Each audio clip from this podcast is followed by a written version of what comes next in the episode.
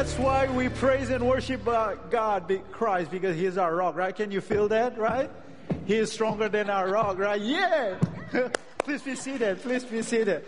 Awesome, awesome. I want to share a miracle too. So get ready for the miracle. You will hear the story. Uh, uh, let me set it up for you. It's like having a, a lift off, take off, and cruising, and then you land again and just feel the glorious testimony of God. It's a celebration Sunday. Why are we doing this?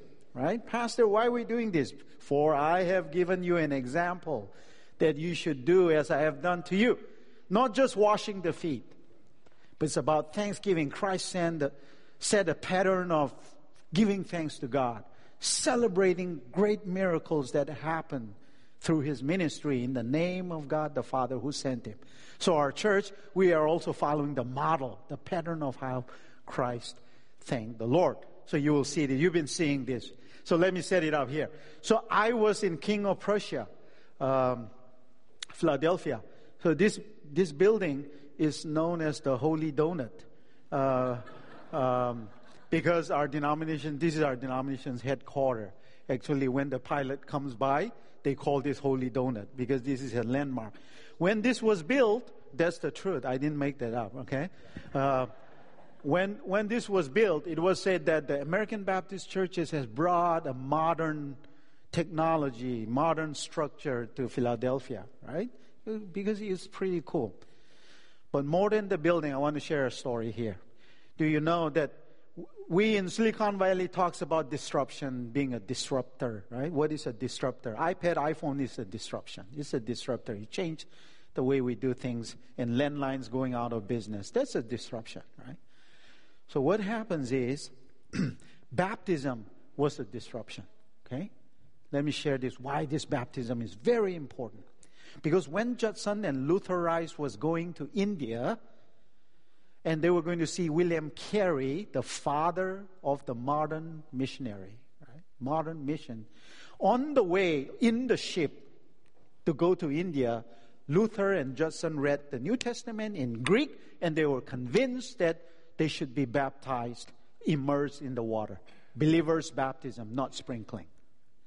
So what happens is when they went to Calcutta, uh, Cal- Calcutta or Calcutta, uh, they met Carey, and Carey baptized them in 1812, September of 1812. And Luther was not well, so he came back to America, and Bur- Judson went to Burma. This is the disruption. In 1814, there was a triennial convention. There was no denomination at that time, group of people, Baptist group, came together in 1814. Our denomination was formed because we formed to support the missionary Judson, and I am International Ministry came into being in 1814. Okay? And in 1832, when Luther Rice came back to America, we were going to do ministries to the native Indians. And at that time, Isaac McCoy was working already in Indiana with the native Indians. And he started the first Baptist church in Fort Wayne, where I was your, the pastor there. So in 1832, Isaac McCoy and Luther Rice, the forerunner of Home Mission Society, national ministry, came into being in 1832. So both international ministries and home mission society came into being. Why? Because of the eastward ministry to India. You see that? We were formed on missions, that's what I'm saying. And one act, baptism, was the disruptor that we have 1.5 million members now. Okay? 1.5 million members. Why are we celebrating this? Because I was there. It's part of the two month celebration that we're talking about. This is what I want to say. And I want John, can you please get ready? So, um, your pastor is a dreamer. Is a, he, uh, you know, I talk about my vision and dreams to you guys many times. So there are two dreams that I want to say to you. One is that in February, I was reminded again. God gave me a dream, 300. Okay, and he was talking to me about the number 300 and And in my dream, I went back to uh, uh, the 300 uh, of the Gideon. And uh, so I wasn't sure, and I, uh, uh, because that has come before. and God saying 300. He was saying, I will give you the number of people at your church that will accomplish the work and plans that I have for you. Right? And you are seeing the fruit of what. If you told me last March that we will be in this place at this time, I would have said, You must be crazy. God must be crazy. I can't write a better script. And God wrote this script for us. And to be in this place right now and listen to the miracle of what God did, how salvation is blowing through the household, this city, and community. John, come and share your miracle here. John grew up uh, as a free thinker from China, non believer, non Christian. And just hear his story and uh, get ready for a liftoff.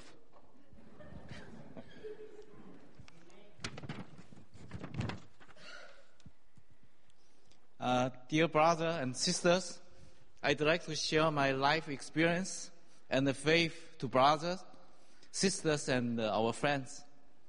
My name is John Zhao. I grew up in China, migrated to Singapore during college from government program. After college and a double major between China and the USA, I went to Singapore and start my career in Singapore, US-based company in APEC region. My career was successful and I enjoyed my life. My wife was Christian and a deep believer. I was free thinker and uh, not a religious person before marriage. One day I had a strange dream. Yeah. One scene suddenly appeared in my dream rolling frame, fire frame from dark in the middle. Two servants uh, appear and besides. The voice came from my heart. How am I going to treat my wife? Mm. I knew I met God, our creator, right away. I had a very kind feeling. I volunteered and promised God, Father, to build a better life for my new family. I eagerly want to see God's face, but what, whatever I tried, I can't see.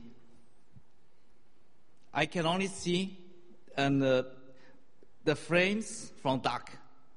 The scenes disappeared dramatically. But life is not always good. In 2006, 2006 my wife and I decided to move to the Bay Area for kids' education. My family was forced to move between East Bay and uh, South Bay. For job requirements, the quality of life came down since I am the first generation. We are first generation uh, immigrant to the USA, and I was the only working source to support the family.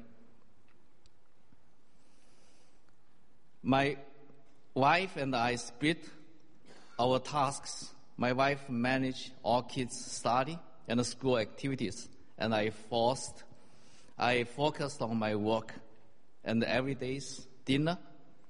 In mid 2017, disaster struck my family. My high school kids were not listening. They argued with us constantly and kept fighting. My wife passed away from the heart attack after one verbal fight night. The situation grew worse. I lost my job in early 2018. I felt ang- agony and suffering. I went to church and started praying for a job. Keep interviewing, but never succeed. I try to pray the direction with God, which God wants me to follow, but no answers.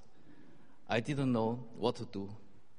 how do I survive and where to go. I cashed out IR 401k investment and even using uh, credit in debt to just for surviving. Doing meditation, recovering for, from sickness and stress. Big thanks to Pastor Valerie, who reached out to me few times, and then I started to share my life experience to him. Pastor Valerie invited me to his office for a long conversation. Pastor Very asked me to receive Christ and accept Christ's salvation. I did accept it and become the follower of Jesus. My life condition and environment remain the same, but I changed my lifestyle. Mm. I start exercise outdoor at the nearby park every day. I began feel more energetic and readiness for a new opportunity. I strongly believe in Jesus, our Savior, would provide the best for my needs and the way which should I follow. Praise God.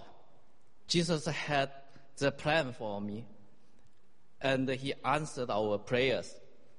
I've got my new job and I will start coming Monday, just tomorrow, April 1st, In Christ. Amen. Amen. Awesome, John. What a miracle, right? Give a big hand to God. Yes.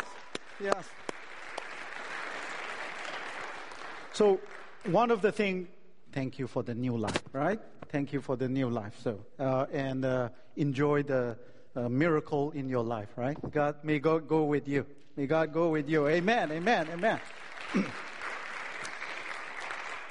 so, thank God for the new life. Right? Christ said, uh, uh, "Do not rejoice that the uh, spirits were subject to you, but rejoice that your names are in heaven." Right? So, what are we celebrating these uh, two months? We have salvation. God added salvation, uh, new life to our church. Specifically, two. Two new people were written in the book of life. So I want to celebrate that, right? I want to celebrate that, right? Um, and then we had uh, two people that had a renewing and a reviving experience encounter in these two months, and they came forward and say, "We're coming back to the Lord." So two, two new added and two new revival. Yeah, so wonderful, wonderful. And thank God for bread, for provision. And he took the seven loaves and the five and the fish and gave thanks, broke them, and gave to his disciples, and the disciples gave to the multitude.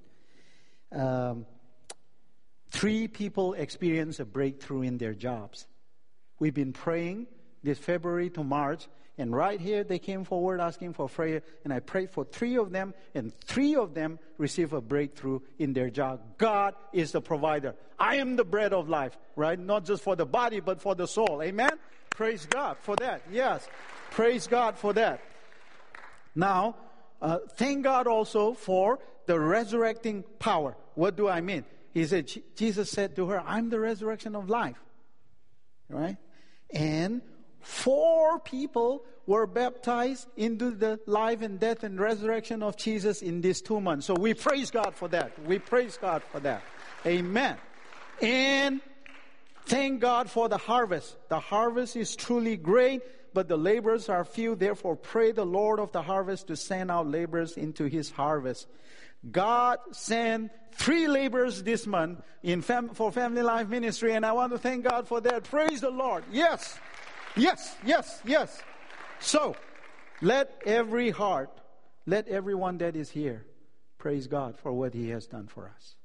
God is moving, right? I'm going to call Nicole to come up here, but as she's coming up, I want to share this. So, when I came here three years ago, right, um, I came to hear, oh, Pastor, you know, when you sit in your Bible study in your class, it's like going to, in a seminary class. So I used to think maybe that was a compliment, you know, you know, and I think no, that's not a compliment, right? You got to make the Word of God relatable to people. And as I was preparing, sitting on my couch and fasting and praying one day, I heard a voice say, unlearn and relearn, right? What does it mean? I mean, I had two masters. I had MDiv and doctorate. What am I to learn again? Right? You say, be humble. Unlearn everything. I had to unlearn and relearn my love for the people here in the church, in this city, in the community. And once I humble myself to God, then I saw Him move. And He is moving. And we're going to move with God, Santa Clara First Baptist Church. And God is also moving in Nicole's life. He did move yesterday, and she wants to share a testimony. Um, so, Pastor texted me this morning to share about yesterday's CrossFit um, church retreat.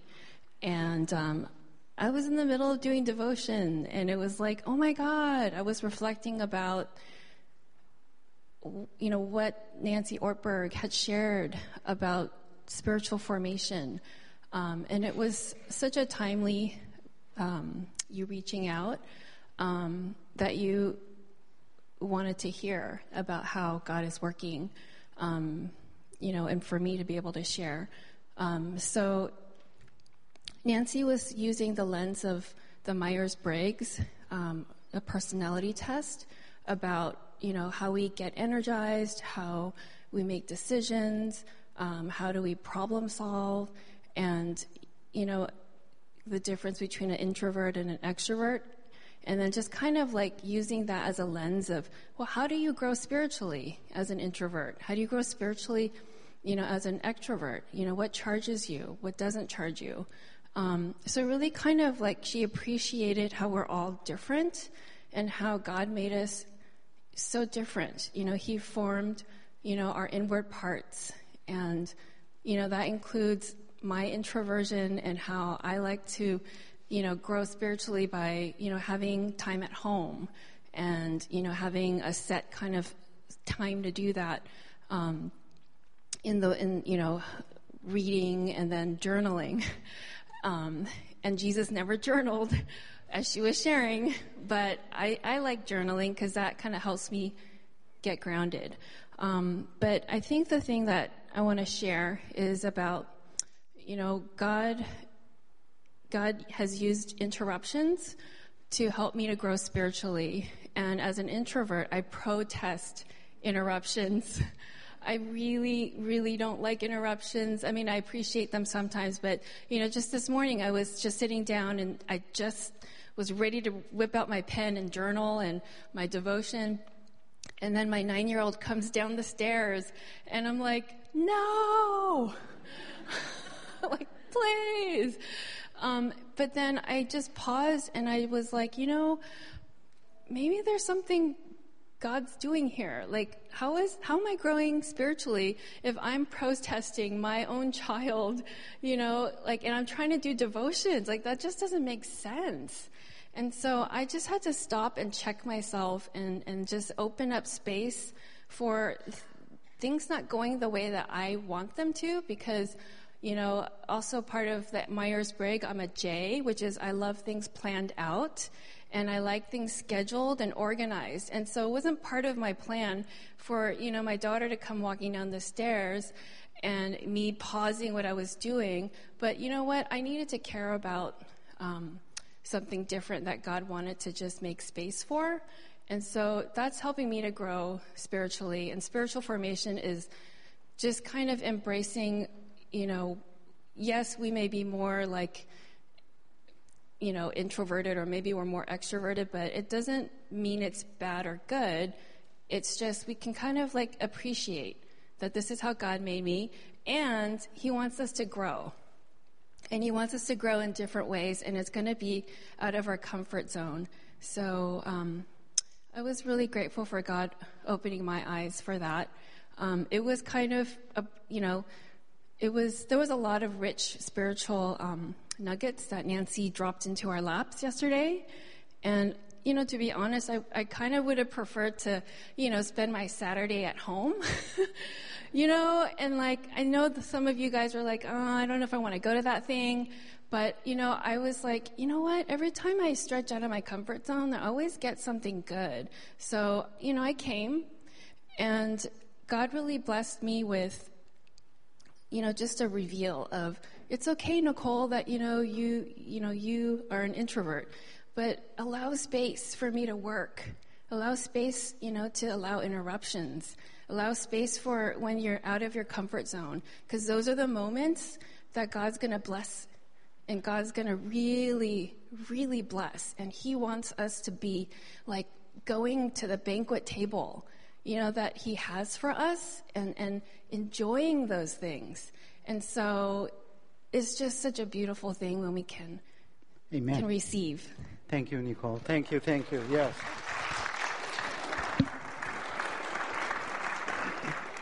Can we have the worship team uh, uh, to please come uh, and be ready to uh, go into a time of uh, thanksgiving and praise?